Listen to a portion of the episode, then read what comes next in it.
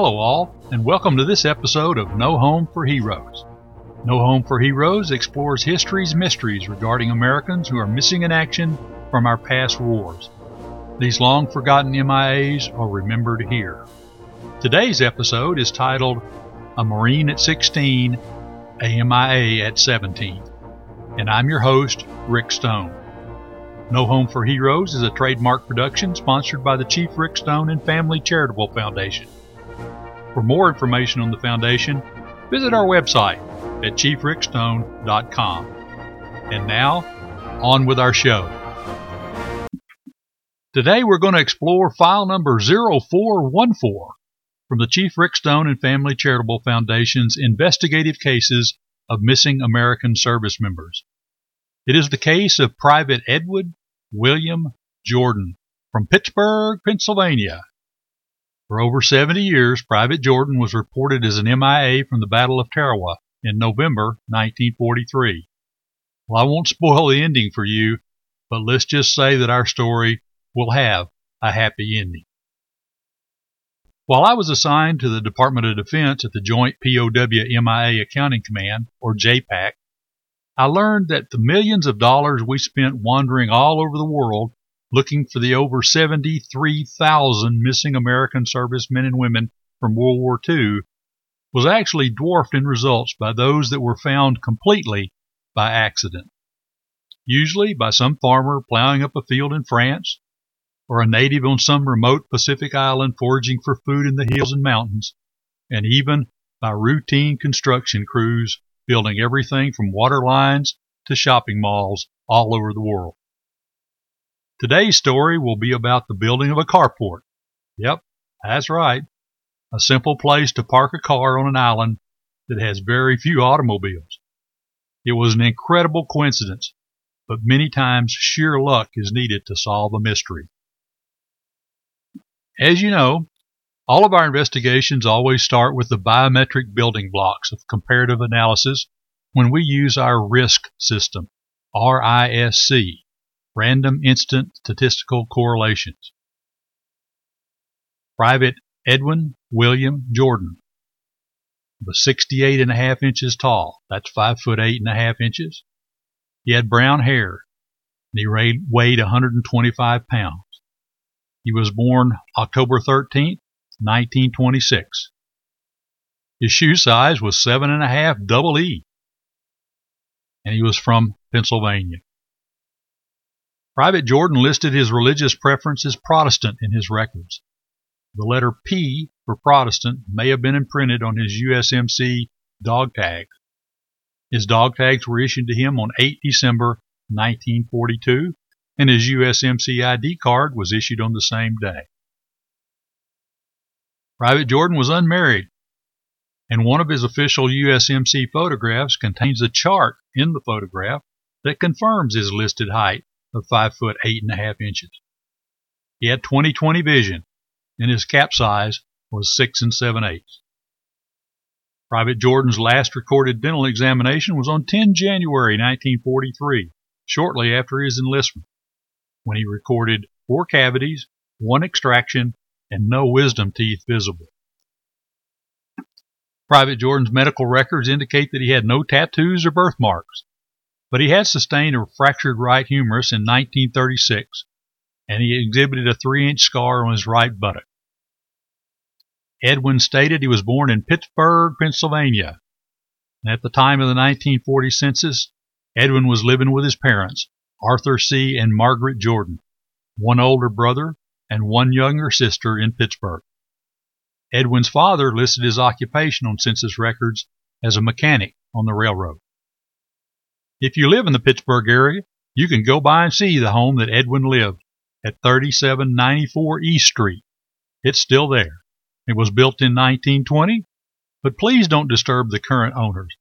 I doubt that they have any idea that a lost American hero once lived there. Edwin was not a good student, and he only completed the fifth grade by 1940. He was exceptionally poor at mathematics and spelling. Edwin once told his aunt that his aim in life was to be a magician and to someday, maybe, own his own band. While not a scholar, he was noted to be clever, honest, and not afraid of hard work. Edwin's mother had an operation on 8 July 1941 and sadly died the next day due to complications from the operation. She was 34 years old, and Edwin was 14 at the time of her death. After the devastating death of Edwin's mother, Edwin took over the household and was tasked with doing all the cooking, the cleaning, the laundry, and help raising his younger sister. Apparently, relations between Edwin and his father were strained. Edwin requested that he be allowed to work on a farm during the summer of 1942, where he earned a whopping 50 cents a day. When he returned home, conditions between Edwin and his father soon became intolerable. In World War II, the minimum age of enlistment was 18, or you could enlist at 17 with parental consent.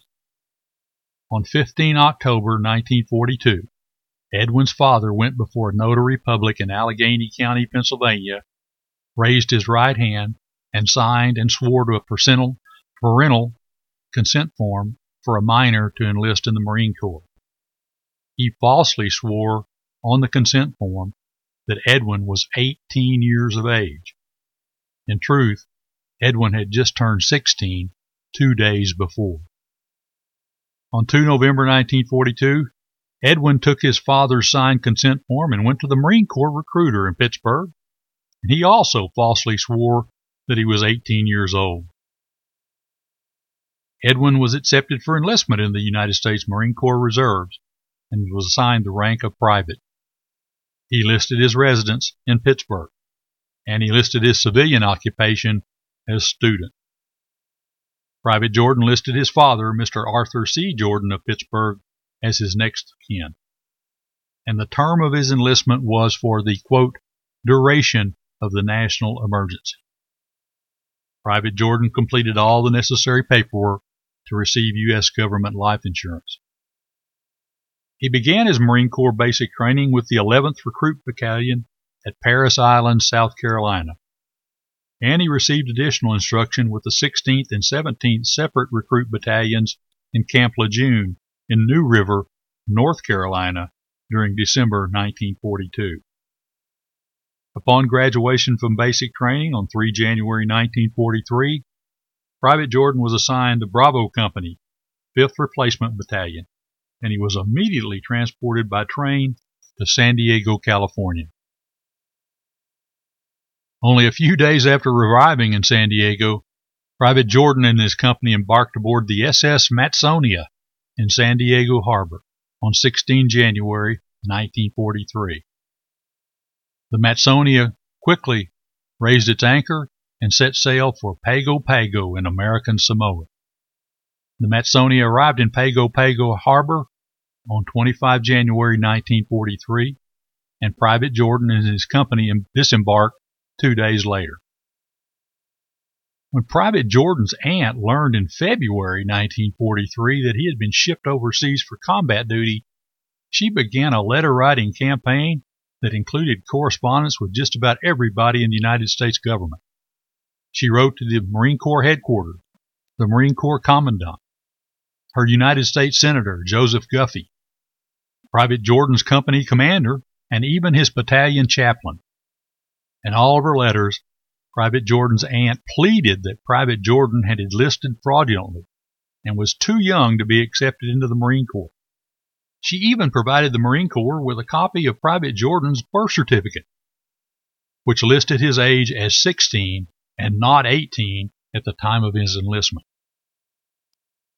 While Private Jordan's aunt was writing letters, Private Jordan and his unit was shipped from American Samoa to Wellington, New Zealand, where he was transferred to Fox Company, 2nd Battalion, 8th Marines. Private Jordan's new unit was stationed in New Zealand for a period of rest, refit, and training in preparation for the invasion of Tarawa. On 30 June 1943, Private Jordan received his semi-annual professional and conduct record, which is basically his efficiency report. His commanding officer on a 0 to 5 scale noted that Private Jordan was a four for military efficiency, a 4 for neatness and military bearing, and he gave him a 4 for intelligence. And for obedience and sobriety, Private Jordan earned the top rank level of a 5. Senator Guffey's letter to the Marine Corps Commandant on 19 August 1943 included an excerpt from a letter that Private Jordan's aunt had written to the senator. On May 5th, I sent a letter off to the commanding officer of 8th Marines, Company F, 2nd Battalion, revealing the boy's age, and asked that they consider his age and keep him from combat duty. I also wrote his chaplain, from whom I heard from the other day, advising me that he had talked to the lad about the possibility of a rear position on account of his age, but that the boy said he would stay where he is. Why ask this boy when he's under age? Does he not know he took an oath to protect and fight for his country? Does he not know he's upright and honorable? How could anyone say, let me go home? In writing me, Edwin said I told them I'd stay. But oh, if they had said you're going home, well, I would not have said no. Hence my appeal to you, sir, in the name of justice, since my efforts of the past five months have failed. In the same letter, Senator Guffey wrote, I understand it is against the policy of the United States Marine Corps to retain a boy in the service who is under age. Will you kindly, therefore, issue the necessary instructions to his commanding officer in order that steps may be taken to release him from the service? Thanking you for your consideration and cooperation, I am sincerely yours, Joseph Guffey, United States Senator. There is no record in any of the files that we've looked through that a decision was made by the Marine Corps to release Private Jordan if that decision was made, it came too late to save him. The 2nd Battalion, 8th Marines, was designated to land on Red Beach 3 during the invasion of Tarawa. Private Jordan's battalion was transported from their training bases in New Zealand to Tarawa on board the USS Heywood. Private Jordan's unit landed on Red Beach 3 shortly after 9 o'clock in the morning on the first day of the invasion, 20 November 1943. They met initially surprisingly light resistance, and almost all of the assault Marines survived to secure a foothold behind the coconut log seawall. After a brief period of reorganization, Private Jordan's unit was directed to attack southeast over the seawall toward a large fortified Japanese bunker just inland from the beach. Resistance from the Japanese defenders became fierce, and all six of Fox Company's officers were either killed or wounded. One of the less seriously wounded among the officers was the company commander, Captain Martin F. Barrett. By early afternoon on the first day, the extent of Fox Company's advance to the east extended just short of a structure known as the Burns Philp Wharf, and the fortified Japanese bunker that was their initial objective proved to be unconquerable for the next two days. Private Jordan was listed on the United States Marine Corps casualty card as killed in action on 20 November 1943. This document lists his cause of death as gunshot wound, chest, and it lists a burial location of Division Cemetery. Unfortunately, there were many designated division cemeteries on Tarawa, and which one was the final resting place of Private Jordan was unrecorded. Private Jordan's also listed as killed in action on 20 November 1943 in the chaplain's logbook, which notes no wound information or burial location. The Graves Registration Unit report of January 1944 and the Island Commander's report of June 1944 by Captain E.C.B. Gould both list Private Jordan's burial location as unknown, rather than listing him as missing as was done with many other Tarawa casualties. Private Jordan's individual deceased personnel file, his IDPF, states Private First Class Edwin W. Jordan died at Betio Island, Tarawa Atoll, as a result of gunshot wounds received while participating in action against enemy forces. remains buried in Division Cemetery. Foundation researchers discovered the following notation in Private Jordan's service record in his official military personnel file in St. Louis. Killed in action, Tarawa, Gilbert Islands, grave unknown. But after the battle, the body of Private Edwin William Jordan could not be found, and he was listed as missing in action. Incredibly, Private Jordan was one of 23 American service members killed during the Battle of Tarawa who were 17 years of age or younger. In fact, three casualties were only 16. When Private Jordan died, he was 17 years, one month, and one week old. In normal times, Eddie should have been in school and not carrying an M1 Garand rifle across the sands of Tarawa, over 7,000 miles from his home on East Street in Pittsburgh. But World War II was certainly not normal times. In 1950, Private Jordan's father petitioned the state of Pennsylvania for the service benefits awarded to the families of World War II casualties who had been killed in action. Private Jordan's father received the full benefit provided by the state of Pennsylvania in the amount of $500. During the period of June 2011 through July 2012, my investigative report submitted to JPAC using only the information that was available to JPAC researchers did not list Private Jordan as a most likely match to any of the unknowns buried in the National Memorial Cemetery of the Pacific the Punch Bowl Cemetery in Honolulu.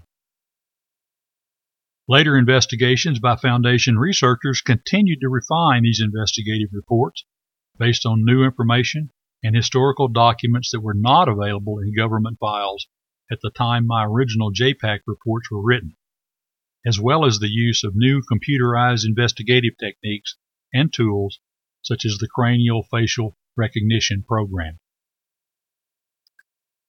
Private Edwin William Jordan simply was not considered a most likely match to any unknowns previously buried in the Punch Bowl. In May 2017, a local resident on Tarawa, while building a carport, found the dog tags of Private First Class Donald R. Tolson. PFC Tolson was another MIA from Private Jordan's company a paid contractor was hired by the Defense POW Accounting Agency to dig around where Private First Class Tolson's dog tags were found by the carport builder. The contractor recovered 24 graves from that location on 26 June 2017. Grave number 8 held the skeletal remains of an individual who was later identified as Private Edwin William Jordan on 17 October 2017. In addition to most of his uniform related battle gear, including his pack, shovel, shoes, mess kit, bayonet, gas mask, poncho, helmet, in addition to all these things, Eddie carried 30 cents to his grave, one quarter and one nickel, minted in 1942. In addition, he had one New Zealand halfpenny coin. No dog tags or any other identification media was found with Private Jordan. Inexplicably, DNA comparison was not utilized by the Defense POW Accounting Agency laboratory. The DNA comparison to confirm Private Jordan's identity was simply ignored. Sometimes there are mysteries within mysteries that are never resolved. To date, only nine out of the possible 24 Tarawa MIAs recovered near Private Jordan have been identified. The other 15 are stored in cardboard boxes at the Defense POW MIA Accounting Agency's laboratory awaiting competent forensic analysis. In the case of Private Jordan, he was returned home to his family after his official identification, and he was buried in Section 60, grave 11633 at Arlington National Cemetery on 9 April 2018.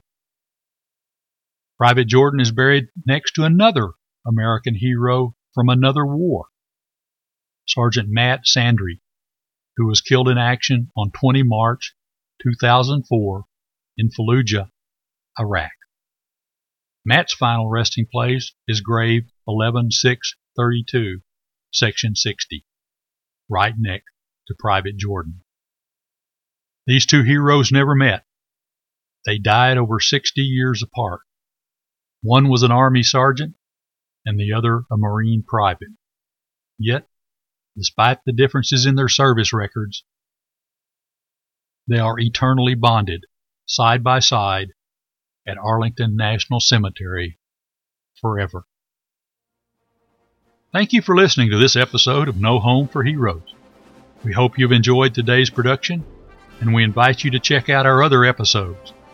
You can now subscribe to listen free to our podcast on Apple iTunes or wherever you like to listen to podcasts. Don't forget to tune in every Saturday when we will post a new episode of History's Military Mysteries Missing in Action. Episodes of No Home for Heroes are produced from the actual investigative case files of the Chief Rick Stone and Family Charitable Foundation, dedicated to providing information to the families of missing American servicemen and missing American servicewomen. As always, we greatly appreciate your comments, and a special link is available for you to contact us on our website at www.chiefrickstone.com. You sure don't want to miss our next episode. Our next episode is going to be titled Shaking the Tree Searching for Seaman Elm. It will tell the story of a young sailor killed on board the battleship USS Arizona, but who does not rest with his entombed shipmates inside the wreckage of the Arizona at the bottom of Pearl Harbor. The clue to his location was right in front of our faces for over 70 years, but no one could find him no one could find the tree because we were all looking at the forest. Sounds like a perfect example of history's military mysteries missing in action. Until next time, be careful, be safe, and wishing you fair winds and following seas. I'm your host, Rick Stone, reminding you that poor is the nation that has no heroes, but shameful is the nation that having heroes forgets them.